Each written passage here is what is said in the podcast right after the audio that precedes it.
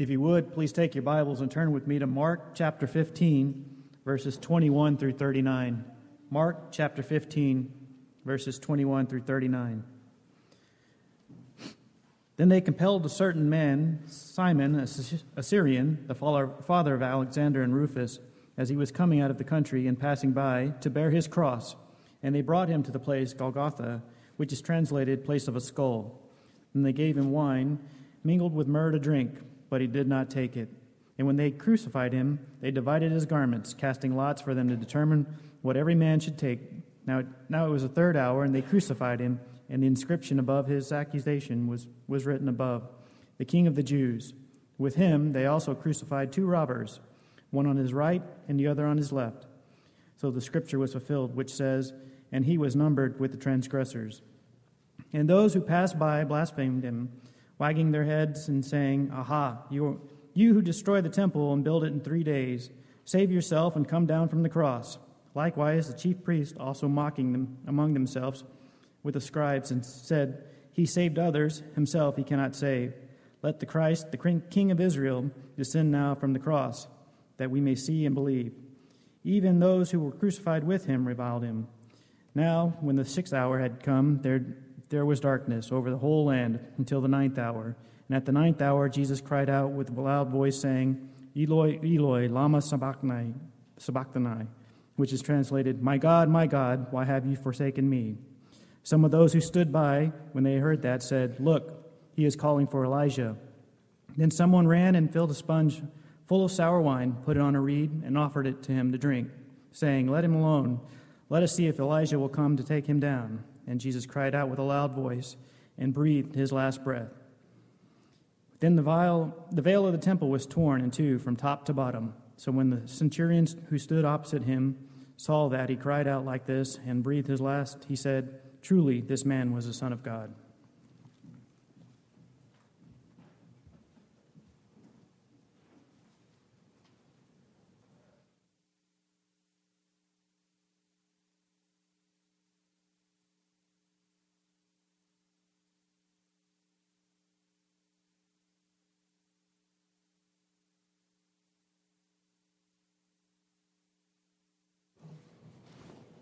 For Christians, this reading is familiar. We understand its importance, understand the purpose for it. But even then, sometimes we truly forget what's involved and what it cost for us to have the privilege that we had this morning to gather around this table and to partake of these emblems, understanding the importance of what they mean to us. This past Wednesday night, in our Wednesday night series, we looked at the, the subject of acting like Jesus. And we talked about his love, his humility, his compassion, and his forgiveness, all of which you see in the reading this morning. Peter would remind us in the first letter and in the second chapter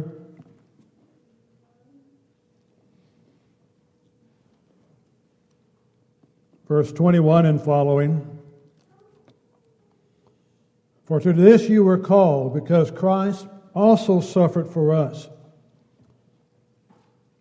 leaving us an example that you should follow in his steps who committed no sin, nor was guile found in his mouth, who, when he was reviled, did not revile in return. When he suffered, he did not threaten, but committed himself to him who judges righteously, who himself bore our sins in his own body on the tree, that we, having died to sins, might live for righteousness, by whose stripes you were healed. For you were like sheep going astray, but now have returned to the shepherd, the overseer of your souls. Christ suffered for us, leaving us an example that we should follow in his steps. When you look at the crucifixion, when you look at the celebration of the Passover meal, the institution of the what we call the Lord's Supper, you look at the events that lead up to his crucifixion, reminding yourself, as we do each Lord's Day, to act like Jesus in love. Do we have that type of love?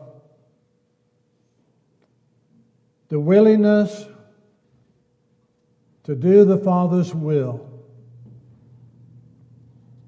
regardless of the cost.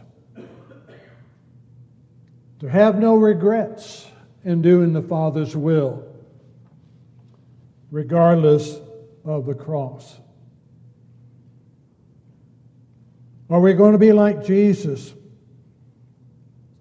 in his humility at the Passover meal?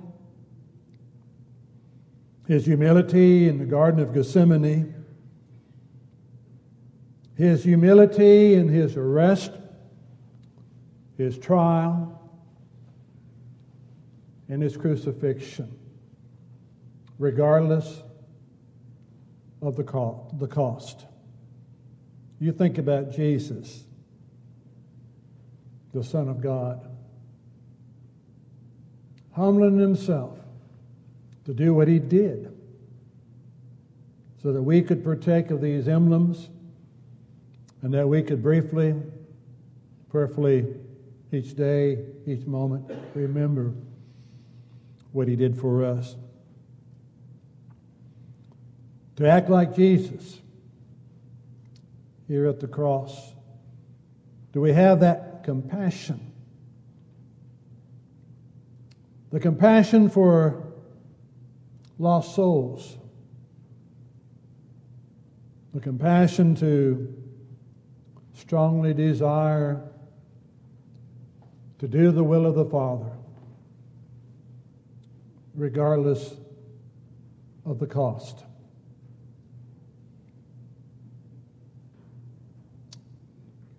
And do we act like Jesus in the area of forgiveness? to have that attitude that he expressed earlier in the crucifixion Father, forgive them.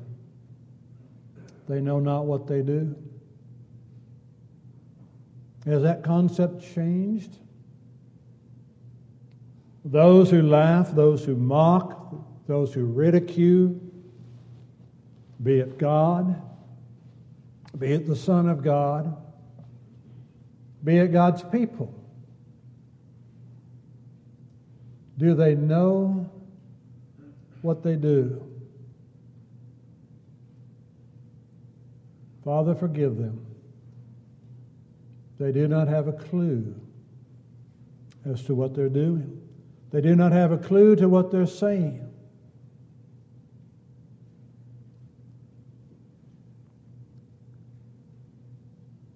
You go back to the 14th chapter, verses 32 through 42.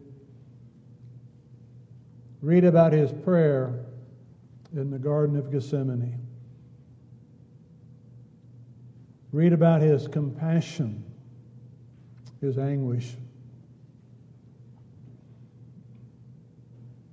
Deeply troubled. The petition to the Father.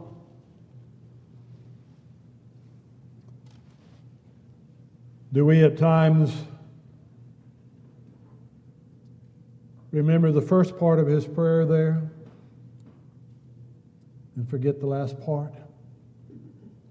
Father, if it be your will, let this cup pass from me. How many times have we asked that part of it? But not the last part. But nevertheless, not my will, but your will be done. And again, as you think about that, as you think about, if you will, the difficulty involved, known before the foundation of the world what it was going to cost to redeem man.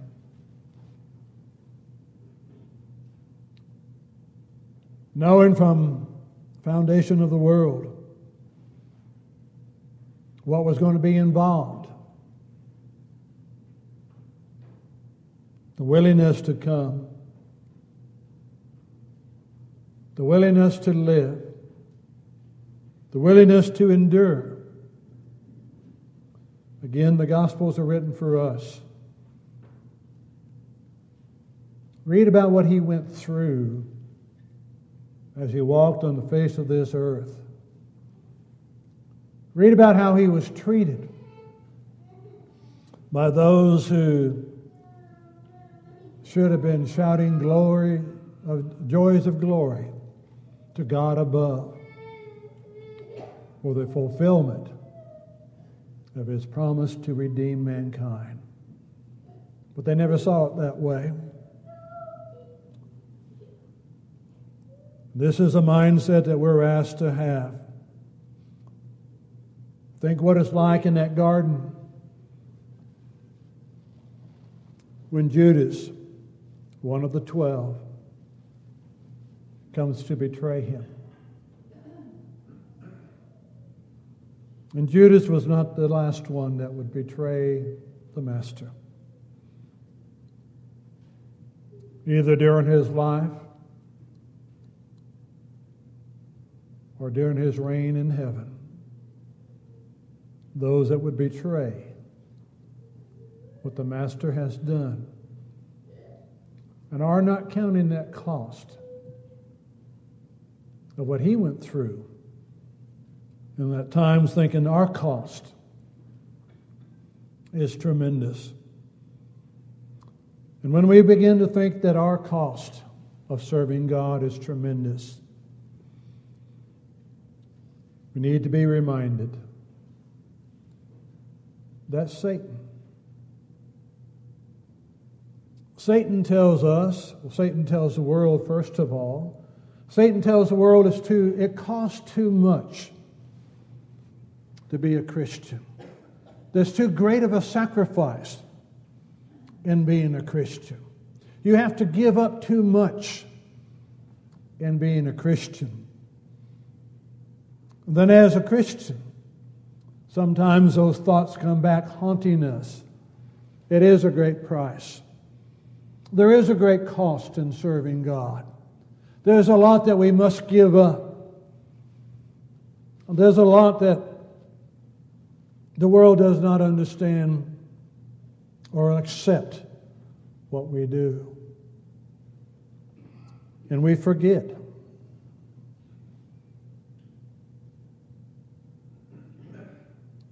It does not cost us, it costs God. We're the beneficiaries of what it costs God in Jesus. We're not giving up. We are receiving. And we are being richly, we are richly receiving the grace, the mercy, and the forgiveness of God. That's why we're challenged to act like Jesus in our life. You see the beating and the mocking at the high priest house that Jesus went through. Again, those that should have rejoiced to see his coming, to those who should have anticipated and desired to be a part of what he was coming for, did not receive him. And thought the best way to deal with him was to just crucify him. But that did not take care of the problem. You read about the denial of Peter. The one who had one time made the statement, Thou art the Christ, the Son of the living God. Being reminded that it was not flesh and blood that revealed that to him, but it was God that had revealed that to him. And yet, that he would turn around and deny that he ever knew him. And it's interesting as you read about his denial.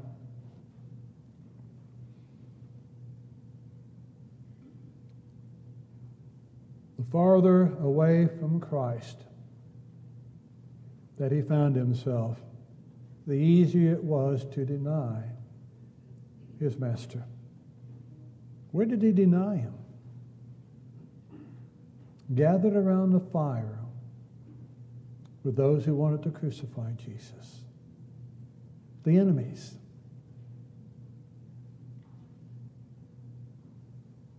He was following, as the scripture says, but he was following at a distance. And there's a world of difference between the two. There are those who want to follow, but at a distance. Because in the eyes of the world, you may be just like Jesus. You may, as we're studying on the Sunday morning out of 2 Corinthians 10, 11, and 12. This physical life may not be anything what you thought it might be.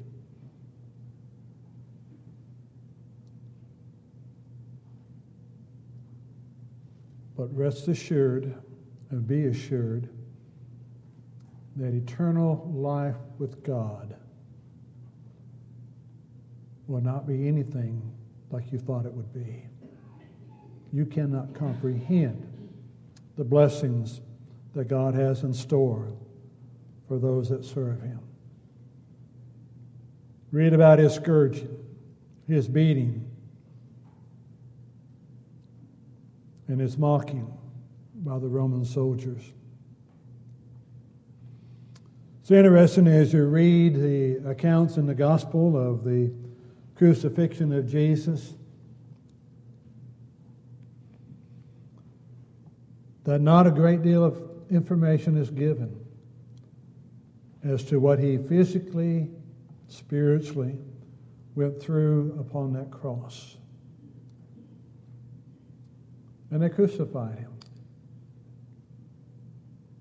thief on one hand and the thief on the other hand. We have his prayer, his petition, the statements that he made from the cross, but nothing about what that was like.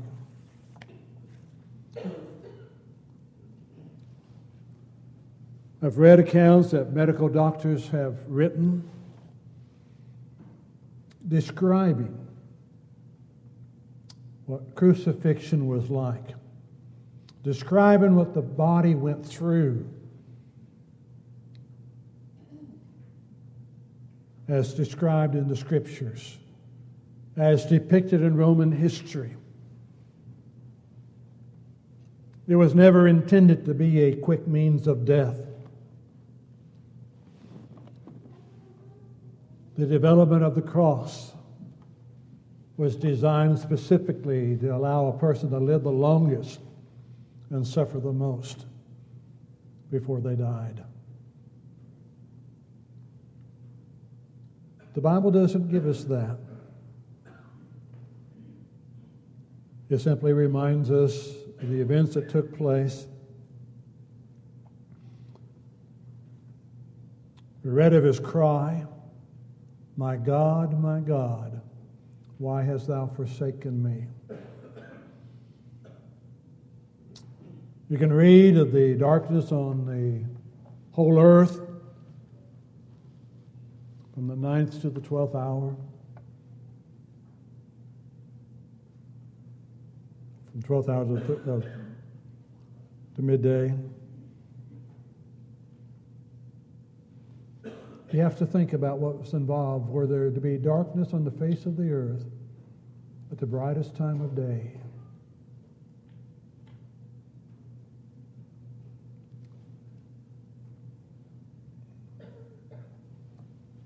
It's interesting as you read the accounts, and of course, those who want to not want to follow try to find contradictions in the statements. If you read each of the accounts of the crucifixion, if you read the sayings on the cross, there are four different sayings that are given. But you have to remember to whom the gospel writers were writing to. Mark says he was, the sign says, this is the king of the Jews. And you remember the sign above him was written in Hebrew for the people of the Jews, written in Greek, the common language of the people of the, at the time around and that came, and written in Latin. Mark says, the King of the Jews.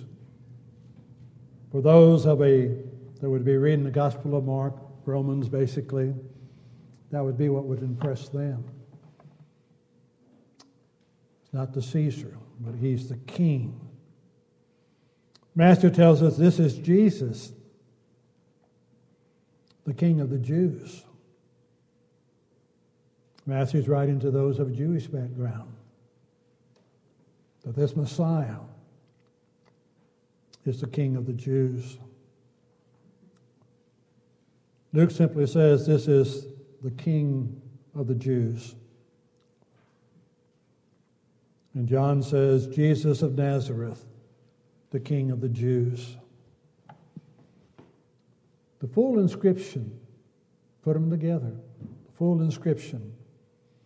This is Jesus of Nazareth, the King of the Jews.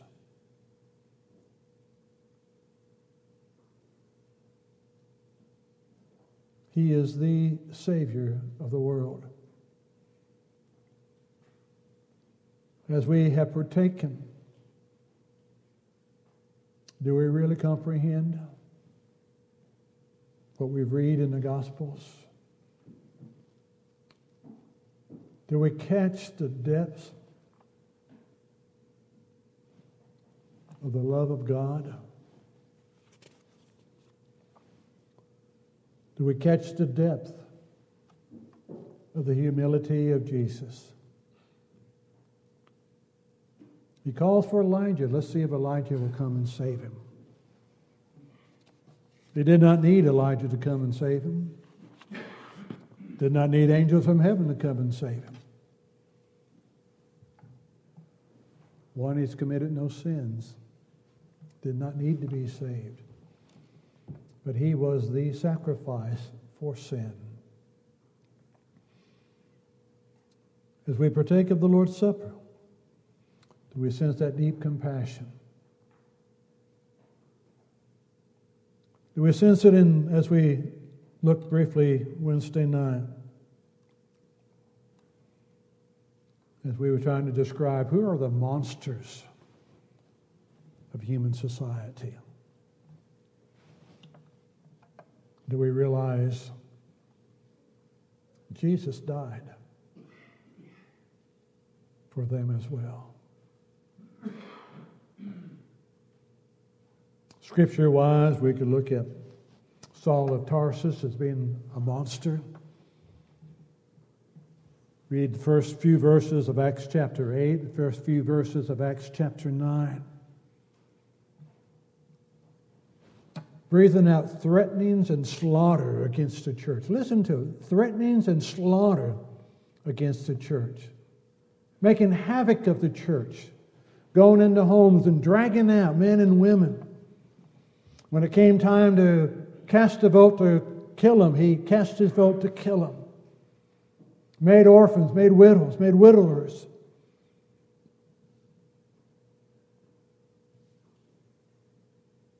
The grace of God changed his life. Do we see that? Compassion he had and that forgiveness. Father, forgive them. They know not what they do. You need to put that with Acts 2, verse 38 and following. When did they receive forgiveness? When they repented of their sins and were baptized for the remission of their sins. Forgiveness was granted. But he died that they could have that hope.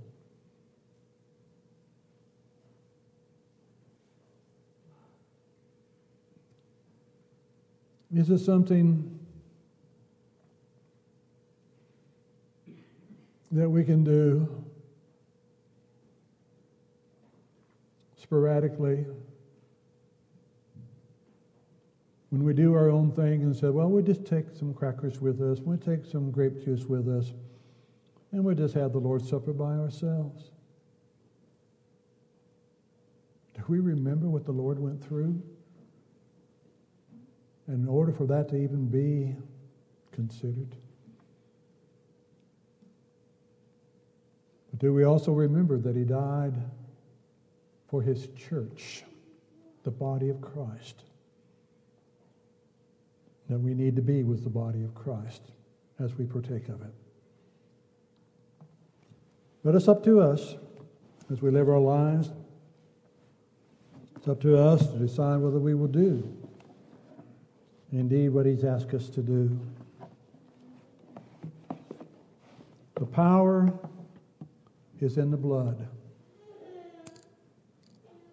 The power to totally transform a life, for one to become a new creation. The power to wash away sins and have them remembered no more by the Lord the power to take the vilest of all the earth and make them a servant of the Lord God above. The power to give us hope through our surrendering to His will.